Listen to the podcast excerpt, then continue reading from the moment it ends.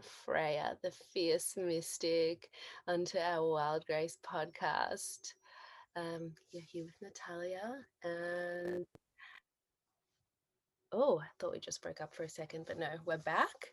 Um, we're here to discuss all things pleasure and trauma and orgasm and somatic body work and all those juicy topics that I love and is really what this Wild Grace podcast is all about, like going into the topics that are a little bit more taboo and controversial, but ultimately standing for the truth of our humanity and our true nature, which Freya, I feel like that's really what your work is about. It's just showing up in your authenticity, in your brokenness. This is who I am. I'm human and I have all these fucked up layers. So here I am. and I feel like really invite that into the space. I love that. You're like, let's invite the fucked upness. Great, awesome. all the things. yeah. Well, I think that um, you know, one of the things that I think we have been sorry, my eyes water sometimes. I'm not crying, just so you know, it's like wiping my eyes. I'm, I'm, I'm not being moved to tears yet. Um, but um, one of the things I think that we've really uh, um, suffered under, bought into, um, encouraged the institutionalization of is like the anti-human what i call the anti-human movement mm-hmm. you know which is like pretty much all of the transcendental approaches, um, all of the anti emotion, the emotion denying, the spiritual bypass, um, a lot of the like the narcissistic structures um, that have kind of operated the world and have forced people to deny their own nature and to you know be nice girls or you know i used to be told all the time by my grandmother when i was growing up and she comes from a different generation so let's acknowledge that but like be nice mm-hmm. you know. You'll catch more flies with honey than with vinegar. I'm like i don't want to fucking catch flies. Like i don't want flies you know but it's like the and i think the anti-human movement is like essentially you know which we see in spirituality and in a lot of culture and the denial of the impacts of trauma, which our generation is so lucky to have language around. Um, it's really been the denial of our human nature, you know. And I think that, you know, I used to be really pro enlightenment um, in terms of like the transcendental way. And I didn't even think it was the transcendental way, but nowadays I'm like, I don't even know what that is. And really, I just want to get as close to my own essence and be that as possible because I feel like that is God, you know, which I think maybe if, if back in the day with the traditions, if they had electricity and running water, they might not have wanted to get away from their humanness so much, you know. But um, yeah, so pro the human essential experience.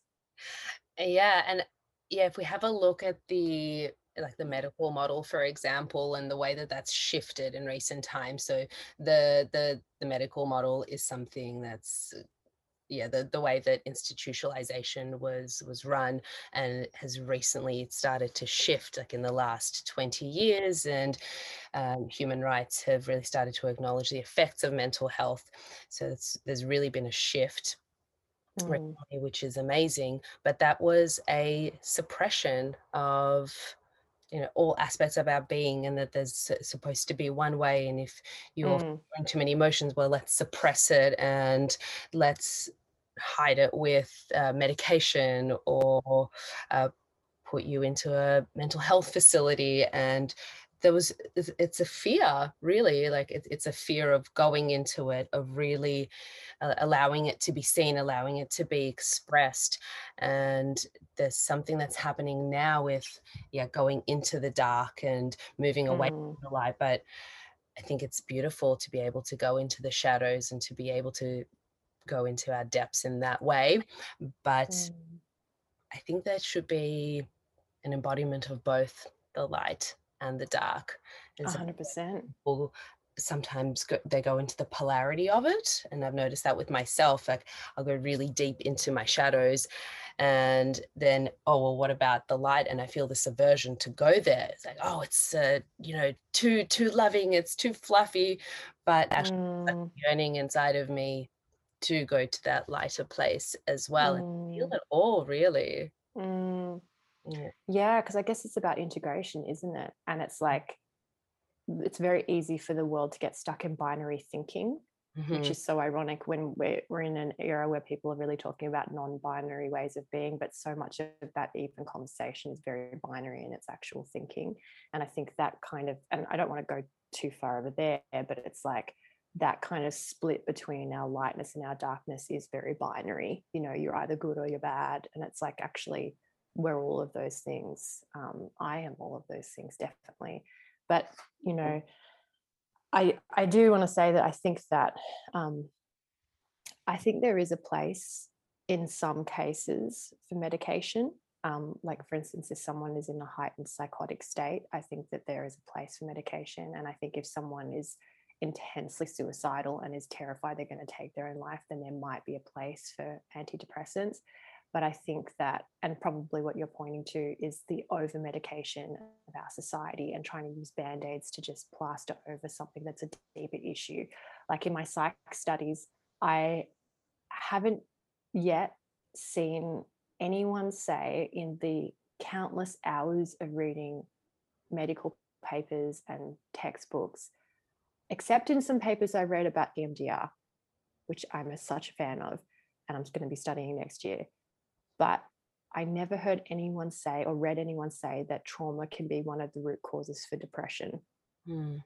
And and that's kind of what you're pointing to, I think, when you're saying like to go into our shadows and explore our shadows as much as exploring our light is to understand the emotional depths that cause us to feel the things that the medical model has wanted to just medicate away because it's a quick fix. And the thing is, is that there are no quick fixes. And healing is a journey of encountering ourselves and loving ourselves with all the broken pieces and the parts that we don't like and the things that society says is bad as well as the things that are quote unquote good you know that maybe we even rebel against. So yeah integration i guess which is what you're pointing to with what you said. Yeah and also, there are so many layers to trauma. Firstly, there's how we experience it in the moment, our physical response, our emotional response, the way that it stores in our body, whether mm. it's, uh, it, it, presents later in, a, in an externalized or an internalized way. But then there's the karmic uh, like the karmic imprint of that as well you know where has this trauma played out uh, in our in our in our lineage uh, where is trauma stored in our dna maybe there's mm. compiled trauma so mm. and that's where epigenetics comes in isn't it yeah yeah mm. uh, so that's uh, yeah what concerns me about the normalization of mm. medication is that it's just yeah, as you said, it's just putting a band aid over it without really going to the root. So the root never gets a mm. chance to be excavated, never has a chance to breathe. And so you just, like the way that mm. I see is that there's a there's like a backlog of trauma. Mm. Yeah, and I just worry about mm. future generations who keep storing that in their DNA. And mm. wow, like at what point is uh, yeah like the, the western model going to recognize that actually like medication can be part of a treatment but there needs to be an exploration of all the other parts and i, I think it is getting there it's slowly moving. i think it's getting there i yeah. think it's experiencing a lot of pressure from yeah you know you know, and I even with like people like Bessel van Kolk, who I love, you know, who wrote The Body Keeps the Score and talks about how trauma is held in the body. Like he experienced so much backlash from the, you know, from APA, from what I understand from the American Psychiatric mm. Association, you know, who are the people who kind of create the medical model in a way. But he even spoke about like he would go to psych wards and and with people who were like catatonic, you know, and but when they'd come come to in moments or people who had schizophrenia who's like no one ever asked them about their trauma history yeah you know it's wild so yeah it has to be integrated and i do believe that um, maybe it's because I'm an idealist and I'm hopeful, mm. um, you know, but I like, God. I mean, there's just, there are so many like trauma therapies, like somatic experiencing is so deeply respected. Like psychologists go and do somatic experiencing trainings in order to become trauma informed because psychology itself actually isn't trauma informed, you know, and that work is all in the body, you know, it's all about the body, the sensations, you know, which is very similar to how I work. And I think probably how the wild grace movement approaches working with movement and somatic experiences. And so I think that, you know, an EMDR, which is one of the best trauma resolution therapies out there, um, all of these things are somatic and body based. So my real hope, and especially as within culture, like you see it in memes on Instagram and stuff, right? It's like there is beginning to be so much more cultural awareness around trauma and um, emotional intelligence around communication and things like this. That my real hope is that that cultural shift puts pressure on the um, psychiatric and the medical model medical model institutions in order to kind of integrate and broaden their perspective. And I I think that part of this is really informed by the people who do research. Like pretty much the people who do the research are the people who inform the medical model. But the the breadth and the depth and the and what comes out of the research is informed by the level of creativity and dare I say it, imagination and open mindedness of the people who create the research studies. So, people who create research studies that actually take into account things like trauma, like if you're not measuring trauma, then there's never going to be any information that comes out of that research about trauma. But if those researchers create, um, studies that actually take that into account, then that can start informing the medical model. And I think that we are a new generation of people who are actually much more deeply connected to their bodies, much more deeply connected to emotions. You know, we're not just so willing to brush things under the carpet.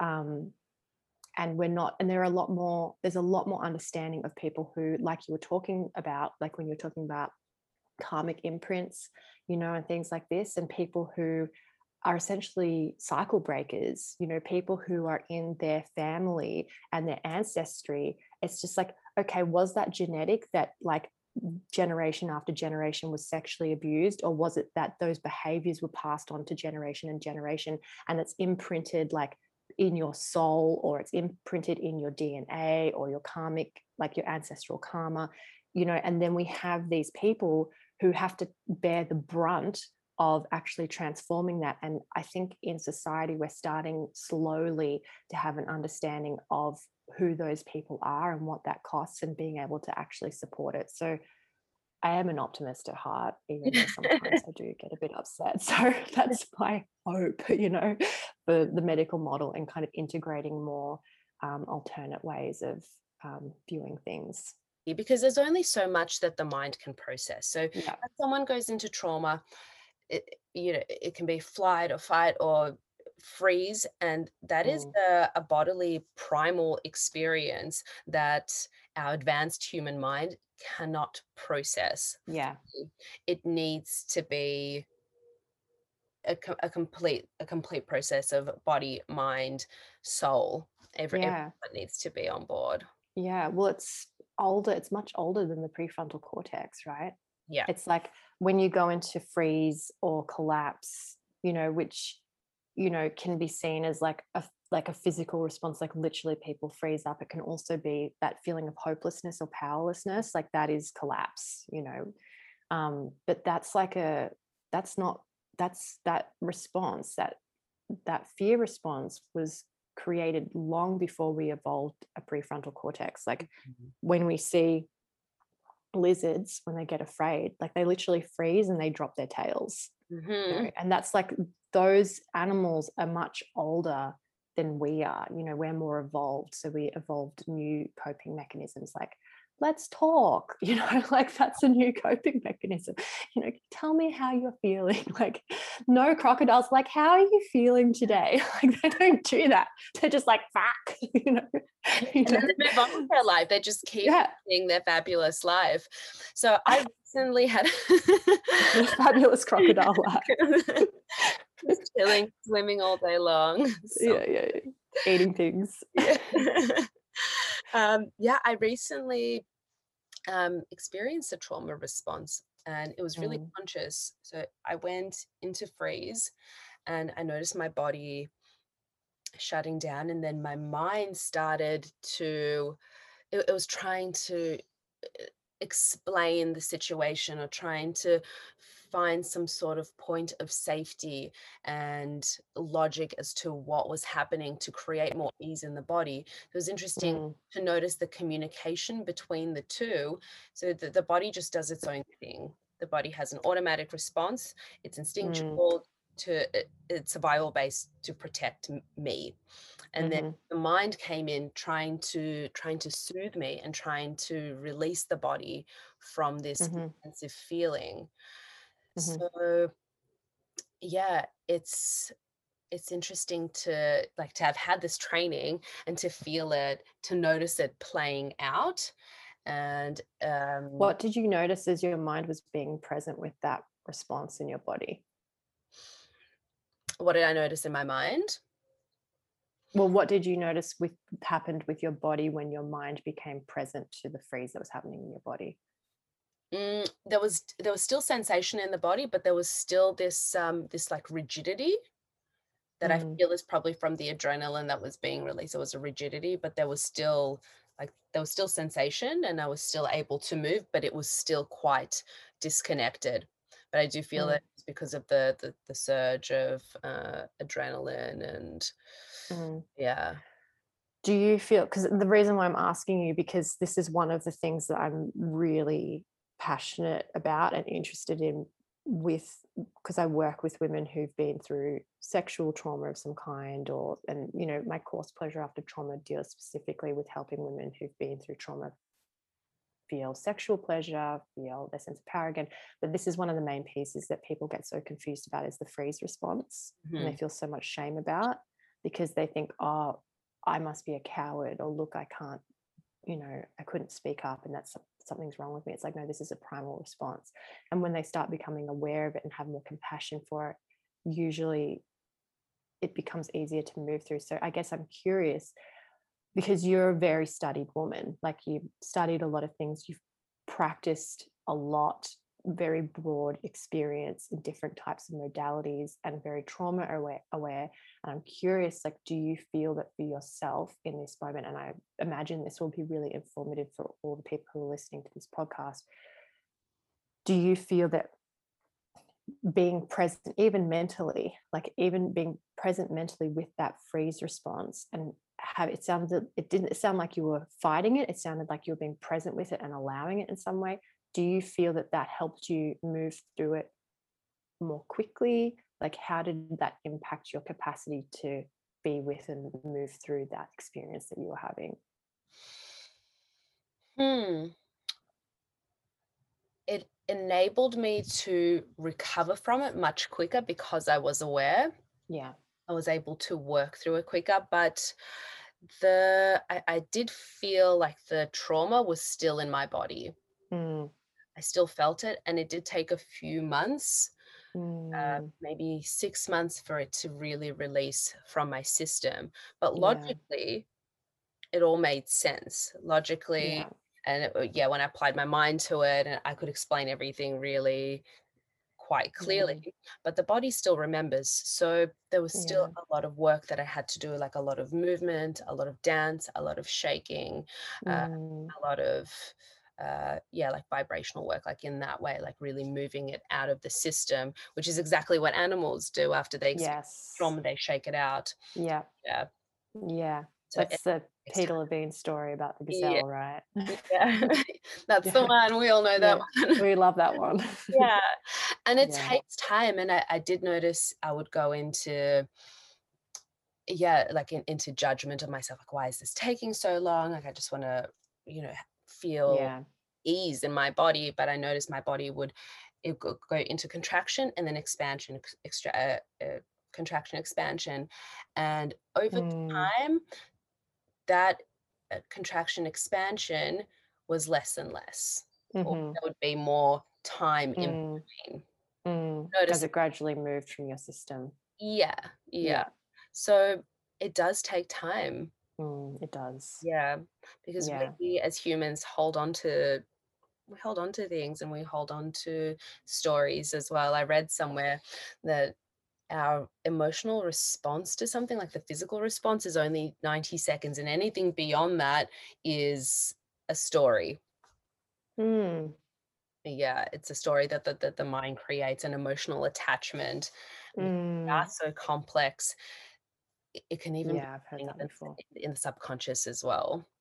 Mm. Yeah. Yeah. Well, it can connect in with already stored trauma that is around whatever it is you're experiencing and kind of compound it and enhance it, right? But I'm I think it's really interesting like what you were sharing because we my philosophy is the more that we create inner safety and also outer safety in our external world as much as we can.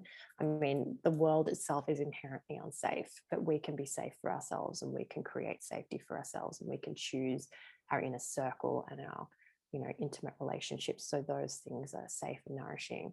But I, you know, one of the things that is my philosophy is that the more that we can create safety for ourselves and acceptance around a situation that happened, the more that we can then, as our system feels safe, release that freeze and that trauma because that trauma is there for a reason, right? If we contract and feel frozen or numb, it's something happened, right? And we don't do it because there's that we're faulty or there's something wrong with us or we're not conscious enough or we're not spiritual enough. It's like, no, your human body is trying to protect you in some way. And and as you maybe gain it sounds like you already had a lot of cognitive insight but as your system feels the safety like over time it can let it out somatically you know through those processes you were talking about Yeah, and it's something that's beyond the mind, especially with with freeze. yeah What I've started to do there every time I feel it,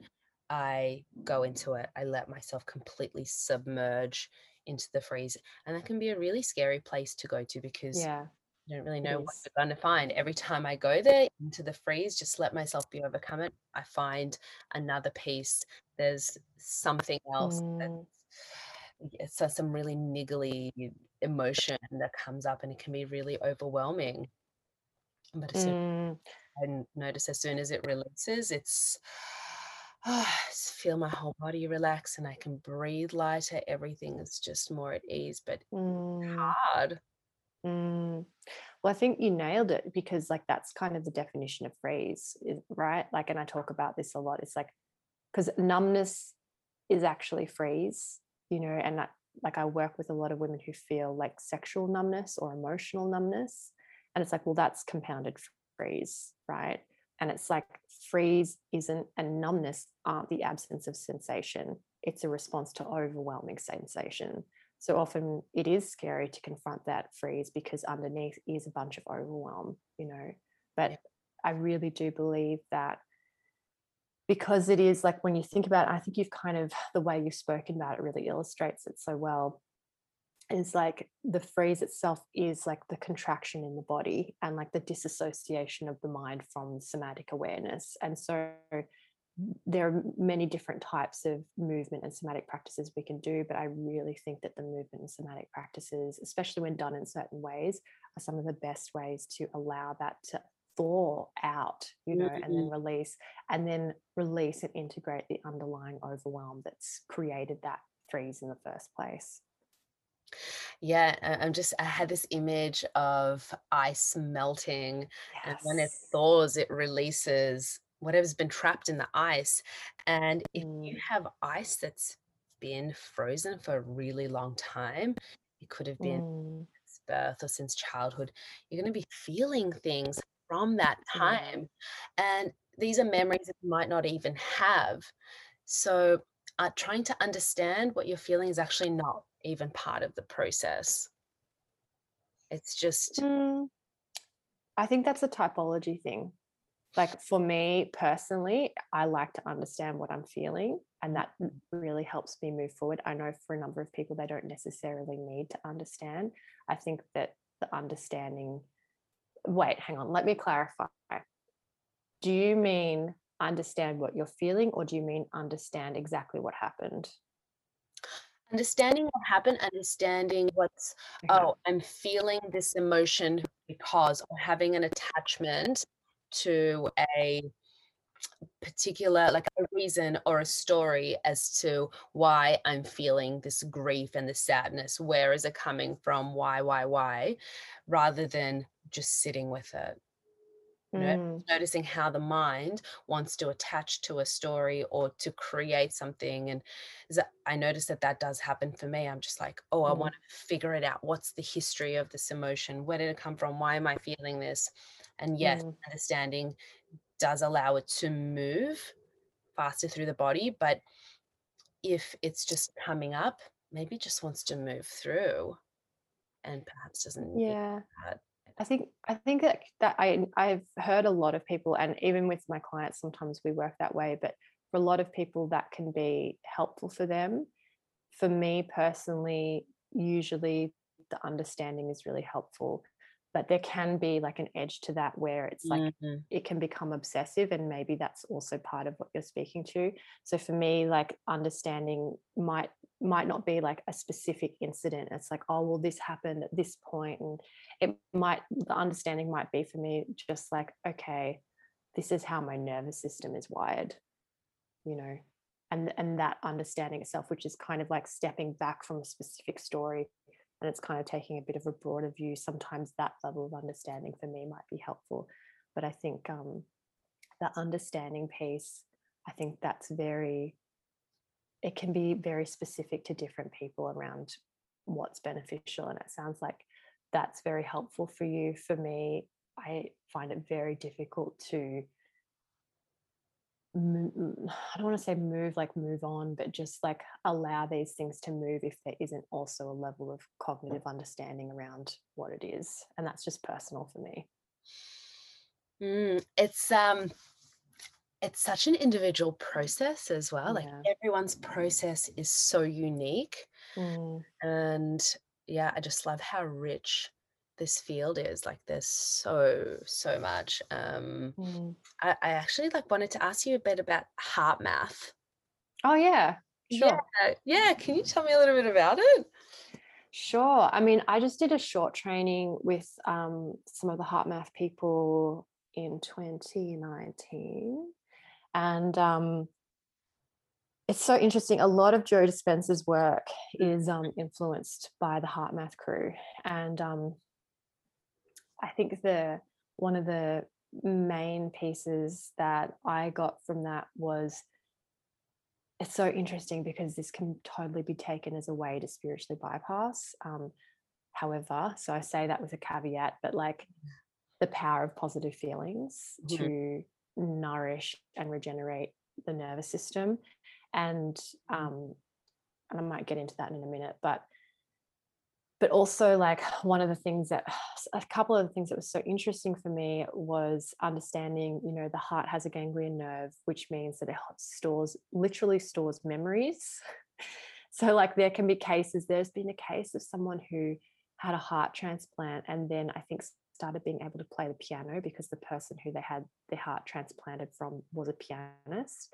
And so you know often um, when people like for instance people who've been through trauma um, and i've experienced this myself and they talk about this in the in the um, literature around um, panic attacks but they phrase it in a different way to the way i'm going to phrase it is that when if you've been through a lot of trauma as a kid and scary things happened like when you get your heart rate up you might start feeling fear. And i noticed for myself like when I went through very intense PTSD experience, when I was doing really hardcore workouts, which I was doing a lot because it really helped me regulate my nervous system, one of the things I would notice when my heart rate got up was I would start feeling terror.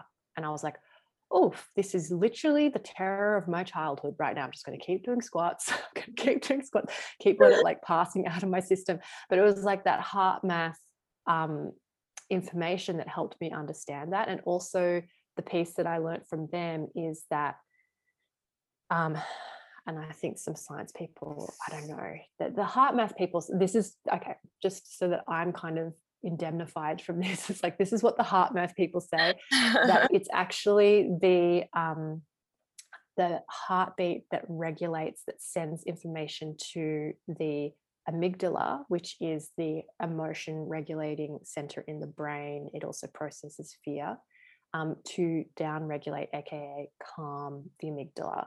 So, and that in turn, when the amygdala is really on alert, the prefrontal cortex, which is the consciousness center, turns down. And so it's very hard to think clearly when you're in a like high stress response. So what that means is essentially this is like the core that I understand of the HeartMath work is that when we can experience positive feelings such as love or gratitude, inspiration, all of these things, that sends messages to our amygdala to calm, which turns on our prefrontal cortex, allows us to think more clearly, access consciousness. And also, what it does is it allows the nervous system to regulate so we have greater um, immunity. We have better immunity, and this has been shown extensively through the research papers around the impacts of positive feeling um, on physical health. And also, what they did with HeartMath is they they're the ones essentially who did the um, the measurements of the magnetic field that come from the heart and the so we could translate this as the energy field right? Our our energy body. And so when we cultivate positive states and positive feelings and really allow ourselves to feel those feelings it cultivates our energy body. It densifies our energy body. And when I say densify, I don't mean it makes it heavier from weight. I mean there's more energy in a denser place. And the more energy that we have in our body, the denser our energy field, the more magnetic we become. You know, or that's the philosophy anyway. So that's what I've heard. so, like studies on uh, randomized yeah. number studies when when there's a certain amount of, of humans in a particular space like thousands of, of humans and they're all there for a protest for example yeah. randomized number machines start producing predictable numbers. Mm, i've heard that yeah. Yes which that just that that blows my mind.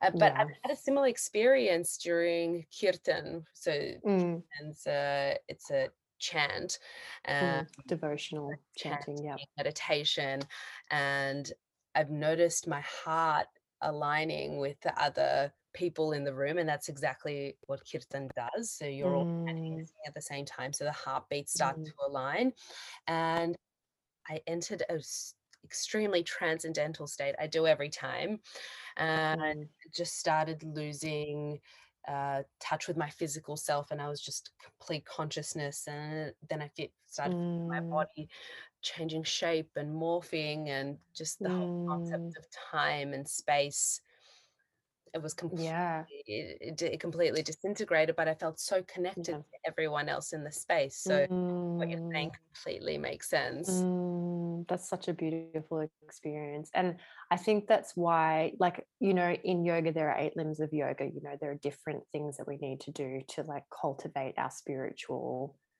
uh, I don't really like saying this, but I can't think of the right word right now. Our points, our spiritual points, like or benefits or whatever. But it's like, you know, that cultivating that bhakti, they say in yoga, which is that devotion, you know, those positive feelings of love, of awe, of openness, of wonder. Like those things are so important in order to really open the heart, to open the energy field, you know, and those states can really deeply like they can release DMT. You know, I've definitely I've had really powerful experiences. There's um the Dreaming Deep people, Cashel Moore and his partner, whose name I can't remember right now. They play this amazing. Oh man, Siggy would love this shit. If she doesn't know of it already, I need to tell her. Mm-hmm. But like, they play this incredible music, and they do these overnight rituals where they're playing this beautiful devotional music and you uh, meditate or sleep to it. And I remember I went to one of their performances with some friends, and they're like, okay, we're going to play some music now. And they played this music, and we were all just meditating. And it literally felt like five minutes. And then they called us back and they're like, so how long do you think you were there for? I'm like, five minutes. He was like, we were playing for 45 minutes. Wow. And it's like time totally altered because this this beautiful altered state of devotion and also the way that the music interacted with the brain waves and sent us into deeper brainwave states you know like probably we're in theta states i imagine you know that really triggered a massive dmt release in the brain so that we can like have altered perception. Like you don't have to take plant medicine. I have devotion for plant medicine but you don't have to take plant medicine to access those dmt states. The reason why i said that about yoga talks about the eight different limbs of yoga. Um, and I think that you, have kind of already referenced this in, in the way that you've been speaking, like even in that the beginning of this call, is that that devotion and cultivating those positive states is so deeply important but i think that the danger is is when people start using those states as a way to spiritually bypass like what you referenced to as like the shadow or like it was we've talked about yeah. trauma and so it's important to be able to take actual action in the life. So you're not just living in the spiritual world, visit your traumas, integrate them, but also cultivate those positive states as a way of revitalizing your nervous system and accessing that place that is so important, which is that God experience, you mm-hmm. know, and it's, I think that's vital for our spirits to feel alive and inspired. Yeah, well, there can also be you know, it's not just a spiritual bypassing, but it's also an externalization and a over reliance or maybe even like a codependency on yeah, like mm. plant medicines, just like, you know, with the Western model medication. Uh, mm. just uh, the the version of the the spiritual realms or under the umbrella of spirituality. Mm. Yeah. Yeah. Do you think that it's it's possibly because I I have this you know, in Buddhism, they talk about the hell realms. Mm-hmm. And there's like the hungry ghost realm. Yeah. And to me, that hungry ghost realm is the realm of addiction. It's like, so for the people who are listening, the hungry ghosts are these ghosts that wander the earth and they're so hungry and they keep feeding themselves, but their stomachs are empty. So everything they put inside of themselves just falls out the bottom, right? And it's like this endless pain of never being satisfied and to me like consumerism addiction narcissism like all of these things are kind of that hell realm of the hungry ghost and i kind of see in a way like the people who are going and doing ayahuasca every single weekend and they're not taking the time to integrate the very important messages that are coming and also doing the complementary trauma therapy work that ayahuasca will not do for you to me, that's kind of like it's a spiritual bypass, but it's also a hungry ghost behavior. It's like yeah constantly needing to have that peak state experience and not being able to be present with the fulfilling pleasures of the everyday in a way well there's a sense that it it, it, it does keep you bound the way that addiction is binding uh, to mm. continue to to take and more and more and to just feel uh, like the hunger is still not it hasn't been satisfied. And that's because the integration hasn't had time to take place and there hasn't been the space to actually go into the core mm. wounding and that's mm. why the mm. hunger is still there because there's this need yes soothing and just grabbing on yeah i'm doing the clicky yeah, finger the clicky clapping thing yeah, yeah yeah yeah and for me personally after sitting with plant medicine. The real medicine comes the week after or a couple of weeks later mm. when I'm just feeling the reflection of the world and noticing how my wounding is coming up and how it's being received and how it's playing out in my life and working with it in in that way but yes also mm. having some guidance around it as well i, mm. I don't think mm. there is you know only just the one way i feel that encompassing all the modalities and feeling yeah. our particular medicine at a time at a particular time is yeah. um, and, it's all it's individual always mm. Yeah. Mm. Um, and just like with what you're saying about um you know integrating these different modalities and acknowledging like the different individual journey with it which i think that that is really important because I don't think there is any cookie cutter way to go through our trauma and spiritual journey. I think that our soul guides that journey, and that even the fuck ups and the mistakes are the journey. Mm-hmm. Um, but like I know the mis- quote unquote mistakes that I've made, you know, of really misusing my spiritual practices a lot and really going into spiritual bypass or the delusions that I've been in, that was a part of the journey and it's taught me so much. And it makes me humbler um, to recognizing that I am able to make mistakes and that I need to be aware of my blind spots.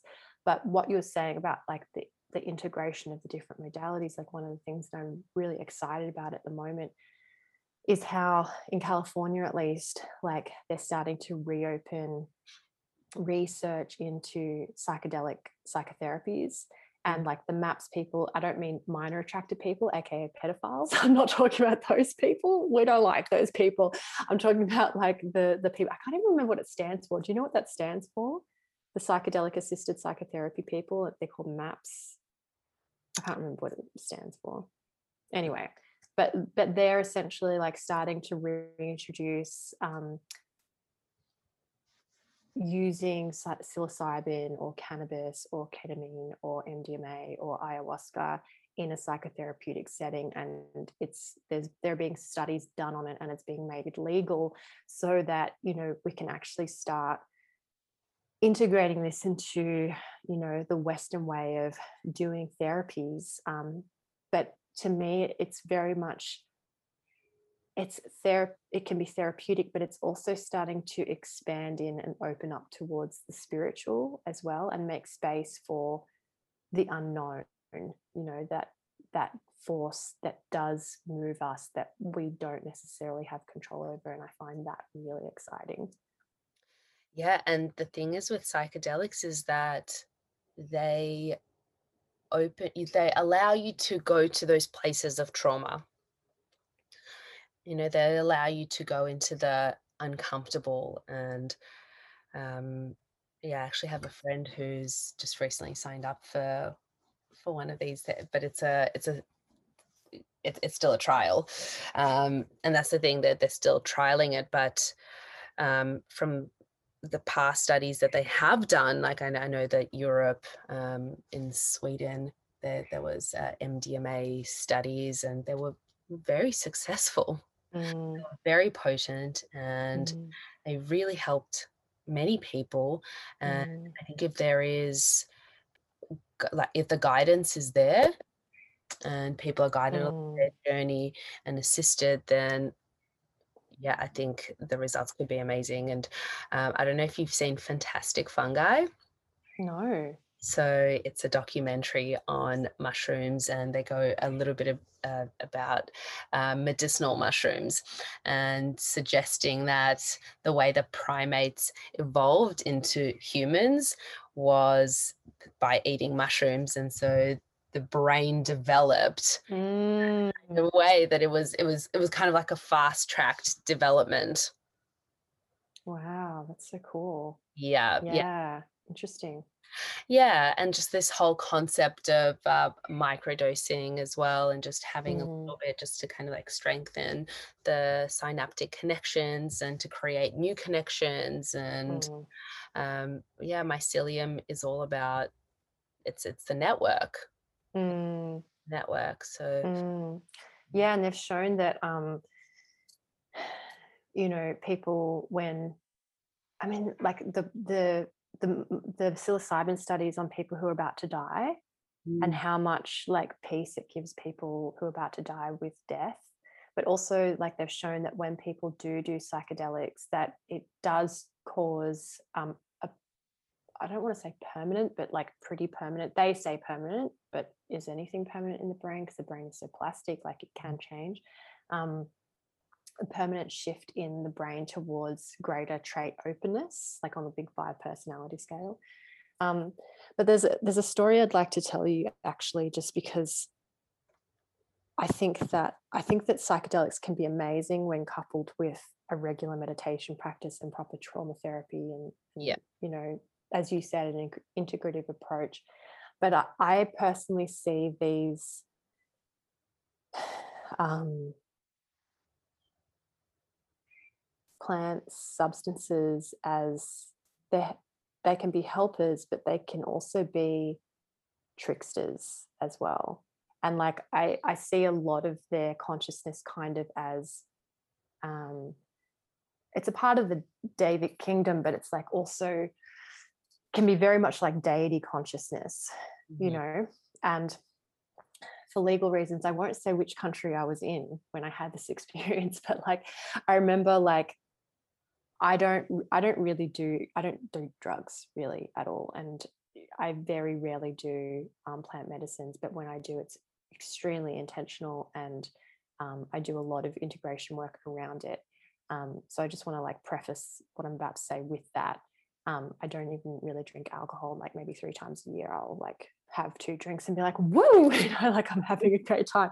But this one time, um, a friend of mine, um, a person who I know, offered me some cannabis and I was having like I was in a really intense period of my life and I was just like fuck it I'm just gonna have some because like I really need to chill out you mm. know? and so like I was really not in a good place I just needed a laugh anyway so when I was on my own I like set up my space I put on this beautiful music and and like sat with the cannabis and I met cannabis so in my very early 20s like when i was living like in europe i had because everyone around me was like smoking a lot of weed i had also like smoked a lot of weed. And like i got to a point where i was like this is not good for me. And i at 23 i stopped taking all drugs i stopped drinking alcohol I just went completely sober and you know have been like that pretty much ever since. Um, but it was abused. It was approached with like an attitude of like abusing it and taking from it and just using it as a good time which if you want to do that good for you. I'm not judging you. I'm just going to share like my experience with this. But this one time um, when this person gave me this cannabis to use and, and i was using it in a way that i was really trying to connect deeply with myself and explore myself i met cannabis um, sorry this light is so awkward. I I'm blind isn't working. Like I've broken it somehow. So it's like the sun is so intense. Like, yeah. So just very near penetrating. yeah, it is. It's like right. I'm like, ah, my eye. ah. Um, anyway, um, so this this time that I was using it, I met cannabis as a medicine. Mm. And like I was moving around on the floor, like doing all of this weird shit like as one does and i was like having such a great time. I was like this is so fun! I was having such a great time. I had laughed in months. Anyway and um i was like doing certain things and i was feeling like different nadis like different energy lines activating and different energy centers opening. I was like oh this is like like what they talk about in yoga with the different nadis and like and like the the medicine of cannabis was like yeah where do you think they got it from?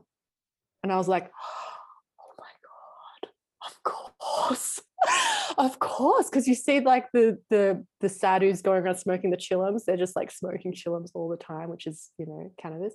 Anyway so i kept like doing my different like shaking and like moving my body and and and cannabis was like you know you can use me anytime as a medicine if you would like. And i was like kind of like oh that's cool but also like i'm not sure about you. I'm like i'm a little scared. And i was kind of like anyone who doesn't understand this is going to be listening to this thinking that i'm schizophrenic or something i don't know but like i was having a conversation in my head with the consciousness of this medicine. And um and she was like um you can use me as a medicine whenever you want. And i was like okay thank you but I guess like if you're medicine, then why are so many people who use you fucked up? Because like you think of like the traditional stoner who's just like mm-hmm. pale, not living their life. and she said she was like, because I misuse people who misuse me. Mm. And I was just like, whoa, you know, like that is like deep. And I really got that these medicines are so potent and powerful, and they are in that deity level of consciousness that you can approach them and ask for what you want. But if you approach with entitlement and demands, you may get what you want, but you'll get it with a slap in your fucking face. But if you approach with deep devotion and reverence and gratitude and humility and a willingness to take on the lessons and be humble, then you can be given so much. And so I think, like, I want to just put that into our conversation about psychedelics and encourage people that if you are approaching these plants and these substances that you just be aware of the way in which you approach them because that way of approaching them can definitely dictate whether it's like addiction or whether that you're using it as medicine and being treated that way essentially. Yeah well the intention is everything. You know where mm-hmm. the intention is that's where the the energy will focus. I mean that that's classic uh, Joe Dispenza for you. But I had yeah an experience sitting with ayahuasca recently where I set a pretty strong intention, um, and I regretted it later on. Oh, but you? yeah, my, my intention was to meet the seed of the, the seed uh, that's within me of judgment and self-criticism Mm, and um, yeah, projection. And for the whole ceremony, I was sitting in so much like nausea and discomfort. I felt like Mm, really being vibrated out of me. And every time I had a thought like, the fire's too hot, this person is breathing too loudly, or I don't like this song, you know, every little thing, or "I- I'm not comfortable, I would purge. Oof. So it was it was agonizing, but I Wow. felt like I had set that intention, and that Mm, for me was the medicine to really feel the density and the heaviness of judgment and projection and yeah. of self-criticism, Mm, like to feel that heaviness, and actually there was a lot of pain and grief in there as well. So mm, intention is everything. I probably should have added on with grace at the end. Please mm. allow this to be a graceful journey. Yes, that's a good request. Yeah, That's a really good one. I just went in head first. I just smashed up right, right with that one.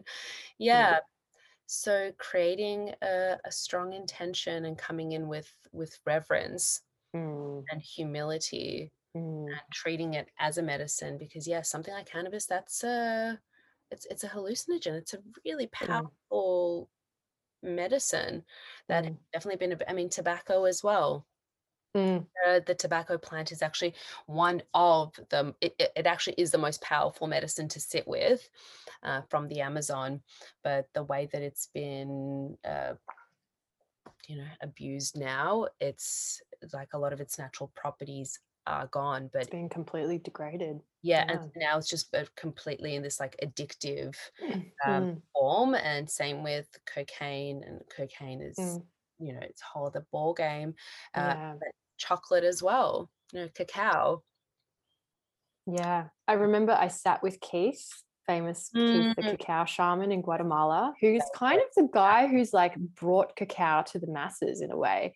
And like when I sat with him in the cacao ceremony, I was like, I have been eating chocolate my whole life and I never actually met it Mm. until now. And it was because it's not chocolate, it's cacao. It's like really beautiful, creative, like subtle but powerful. And yeah, as you say, it's like the spirit of it definitely is not acknowledged at all.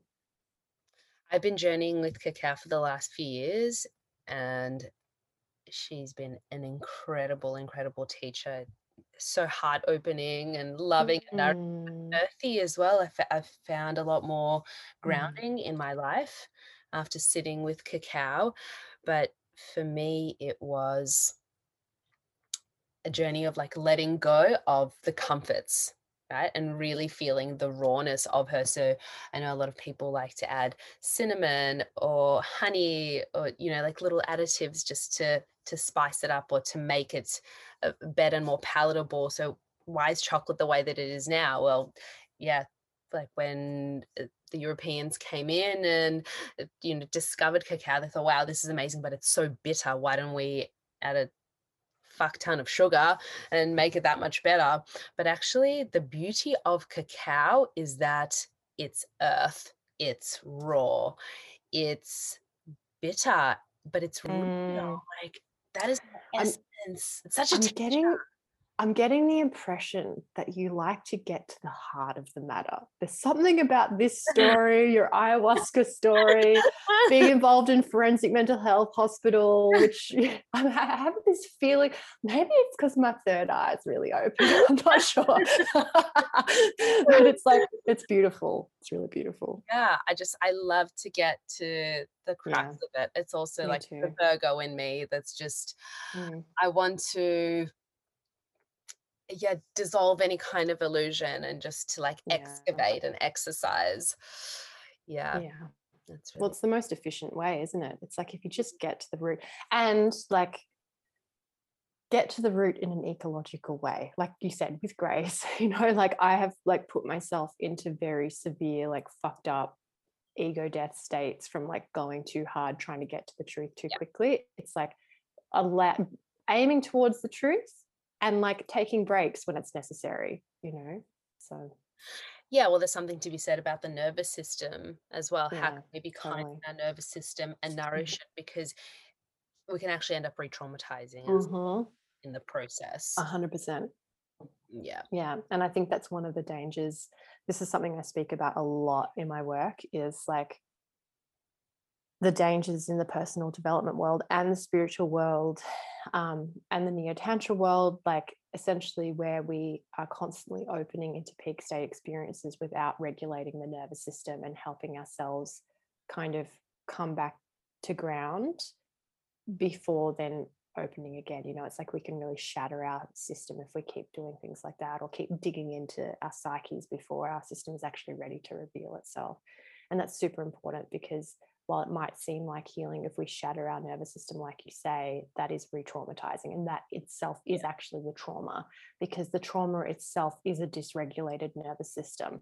So, seeking for the stories to try and get the healing, but doing it in a way that shatters the nervous system is the trauma just reenacting itself, which is kind of a bit elusive and a bit sneaky, but it can definitely play out that way for people.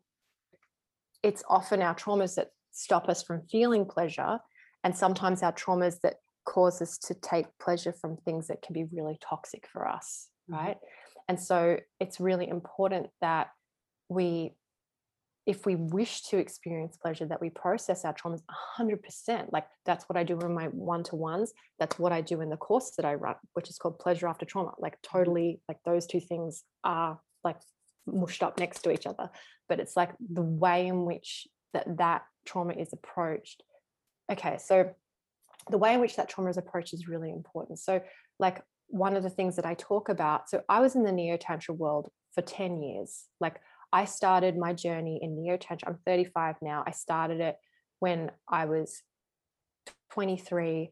I was in India. I was studying with Agama, which, if anyone knows who Agama are, they're kind of like the big daddy of the the current neo tantra world in certain ways. A lot of the people who are in Australia in the in the conscious sexuality world have gone through Agama or have been impacted by Agama in some way. And I'm not going to name all of those people, but a lot of the major schools or um, personal development industries have been touched very directly um, by that school.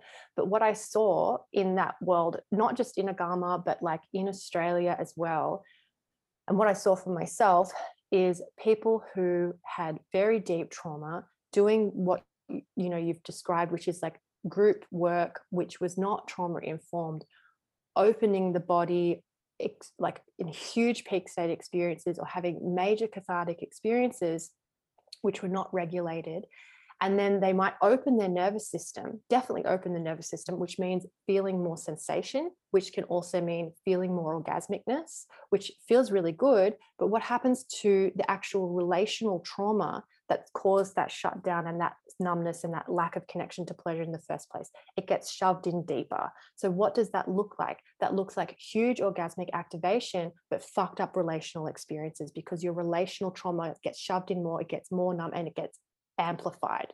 So that means like now I can have amazing sex, but I'm even more attracted to narcissists or like toxic people or people who complement my own traumas in whatever way. And that itself is really traumatic. So when I created this course, so this course is a trauma informed course specifically for people who've been through trauma to feel pleasure, power, and openness again. It's the only course I know that is trauma informed for people who've been through trauma. I don't know any other course that is like that.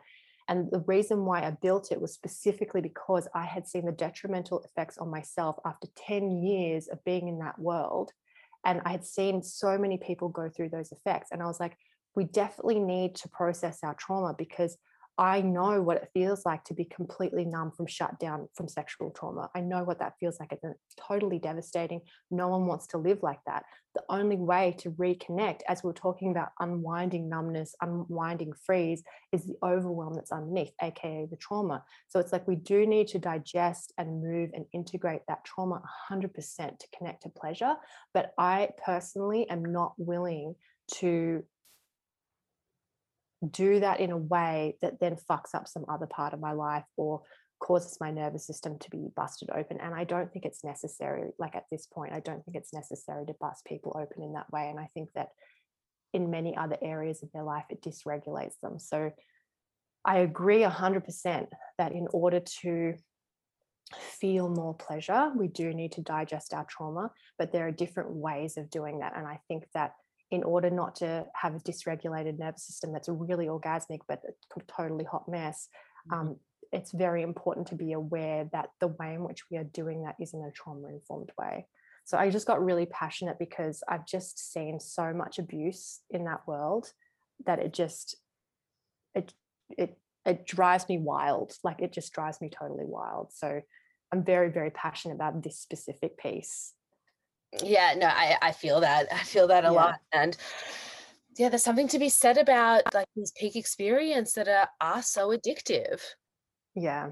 So addictive and i think that's probably why the abuse and why the trauma happens because it's like that it's like a it becomes it becomes a goal.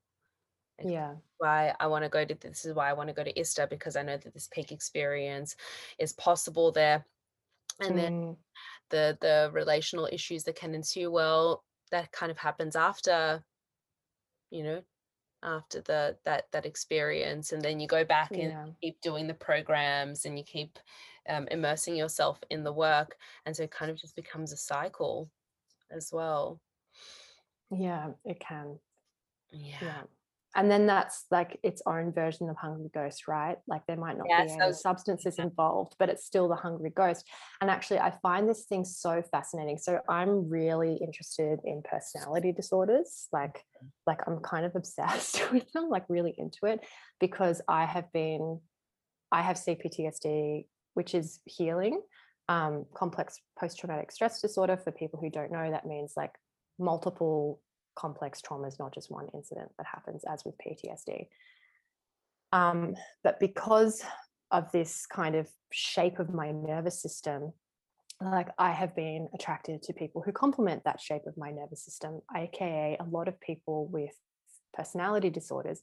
And the thing about people who have high trauma, particularly childhood trauma, and people who have specifically the cluster B personality disorders, so like narcissism, sociopathy, BPD, histrionic, all of those people are high sensation seeking. Mm-hmm. Right. And so we go to that really intense peak experience and then the very low lows because it feels like home. Right. And I think that there's something, it's like, I realized it's like, oh, wow, the way that my life is chaos and that I'm chaos and the way I keep being attracted to these types of people there are numbers of different reasons behind it but it's also that the fact that dysregulation and high peaks and low lows feels just like my home of origin right? And so i go to people who reinforce that and i go to experiences that reinforce that. So for me like part of my own healing and i see the evidence in my life now like i am so much more stable than i've ever been in my life. I have a stable home life this is the first time that I've lived in one place for more than 12 months in seven years, right? So that's the level of dysregulation. Like I have a really beautiful, stable relationship. We don't ever fight. It's just so healthy and nourishing.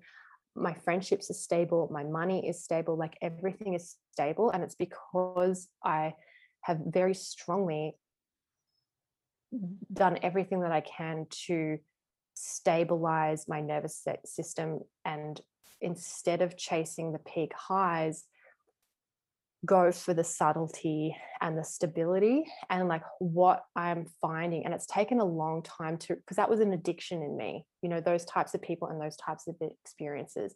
Like that was a really strong addiction in myself to keep seeking those experiences. And for a while i had to go through it got very confusing. It's like well is this stability or am i bored? You know mm-hmm. it was really like which one is this? And so like over time like i've been able to understand the difference between stability and boredom and stability actually feels really good now. And the the feelings the positive feelings that i have now it's like i'm much more in my body when i have those feelings. It feels deeper it feels gentler it feels softer and it actually feels more open than it did before. Like before those positive feelings felt kind of like like this kind of shooting out and like it was ecstatic but it was very like kind of sharp in a way you know? So i think that um seeking those peak states and the cptsd nerve system history of trauma the ways the types of people that we're attracted to i think that those things are all connected and i think that finding that stability and safety within the system is really key to rewiring all facets of that yeah, and the subtleties are not so subtle. Actually, Mm, they, they they permeate through every part of us, through every part of mm, our life. They're there very subtly, mhm. but they're creating their their own flavor in the space. Yeah. Yeah. Mm, And also, I feel like living in this kind of more slower, like more aware state actually has more longevity than the, the totally. peak 100%. And I think the peak state is kind of like what creates this addictive hunger uh, state as well. I agree. Yeah, Yeah. like Yeah. it really is very similar to, you know, like substance addiction as well, and like that codependency and uh, Mm. wow. It's really inter it's so complex and interrelated and fascinating, isn't it? hmm It's just so interesting how we work. I don't think that like peak states are bad. Like there's nothing bad about peak states, but I think it's just about like you're naming there, it's like just being aware of our habits of how we just like with what we're talking about with plant medicines, it's like how am I engaging with this? You Mm. know, and if I'm like in craving, like how can I just be with the craving rather than having to get my next hit, you know? Hmm Yeah, and that feeling uh, that comes in as well, like I need this, and like this this this goal orientation as well. Mm, a Particular sensation and vibration that I feel like when that addictive state comes in. yeah. What do you when you notice that addictive state come in, like how do you be with it? Um, so actually just like start moving much slower, and I just Mm. Like, okay, where is this coming from? And I, communicate that I mm, communicate with the state, and also mm. I soothe myself a lot. Like, That's beautiful. okay, yeah, because Yeah. I feel like there's this child inside that's just, "Ugh, I just want to be soothed, and I just want this thing. Like, hey, it, it's okay, it's okay. Mm. You don't eat more chocolate. yeah, you're not gonna starve. You're gonna be all right. Yeah. Yeah. I think that's the it's a really beautiful, loving, self-compassionate way, and aware way to be with it. Mm, yeah, and slowing down, just slowing down. Mm, the addiction is about now, now, now, now, now, and it's uh, I need it, and it's got to be instant, and yeah, that instant gratification, which we're really surrounded by in this world, like with our phones and uh, the the mm, availability of everything. Like it, there's everything is possible in our world. I mean, things are a little bit different now because of COVID and various restrictions. But I'm noticing even with that, it's like, wow, I can't leave Australia. And Mm, Australia now, I was supposed to go to New Zealand today and my flight was cancelled. And just noticing that feeling of like, oh, whoa, I can't mm, leave. But I want to go now. I don't want to go in a month or in a couple of weeks. And just sitting with that and just surrendering to it as well. mm. Okay. Yeah, that's the practice, isn't it? The surrender to what is, the acceptance. Yeah. We are very um I think and dope I'm not saying this to shame it, dopamine is a good neurotransmitter, but like we're a very like dopamine fueled society with the bright colors on our phones and the Mm. thing that's one click away. And I notice for myself that they're being because I also want the instant gratification. like I'm like, why is it taking so long?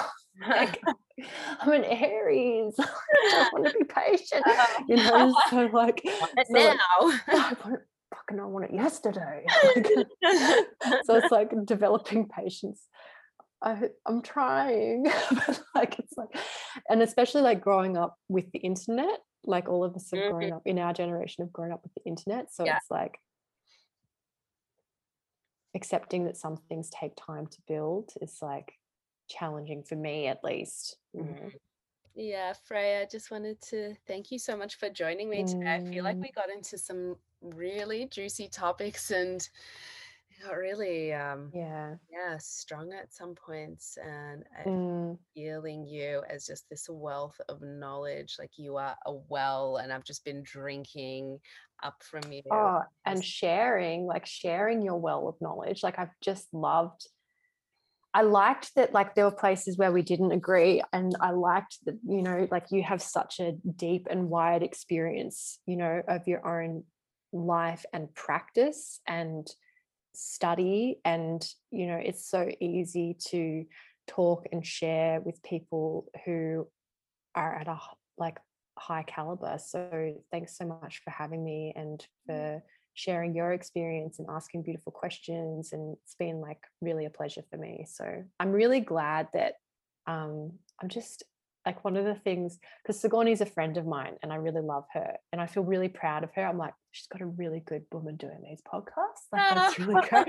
And I'm just I feel really happy like for your and the wild like for the wild grace community that they're obviously like getting a high quality of content delivered to them, you know. So like Mm. thanks for adding quality to the world because there's a lot of not great quality in the world. So Thanks, darling. yeah, Yeah, and I think there's really something to be said about, you know, like I feel like we we have a lot in common in terms of our Mm, past and the way that we're moving through the world because we're, we've been in both of the worlds yeah. and we're merging, and I think Mm, that is the way that um, this work can continue to ripple out into the space. Yeah. I feel like there's a new wave coming in. Actually, I'm feeling that the the people Mm. our age who are starting to bring in something new. There's like a like a more refined medicine that's coming in.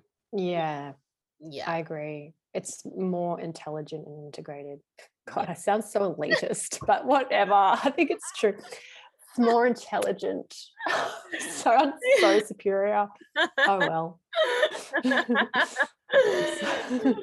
yeah and it's controversial as well because it's different and it does have a yeah th- there's a few tweaks it's an upgrade It we're, we're an evolved upgrade. we're, we're we're just evolved what can you say we're evolved version oh wait, we're the most evolved.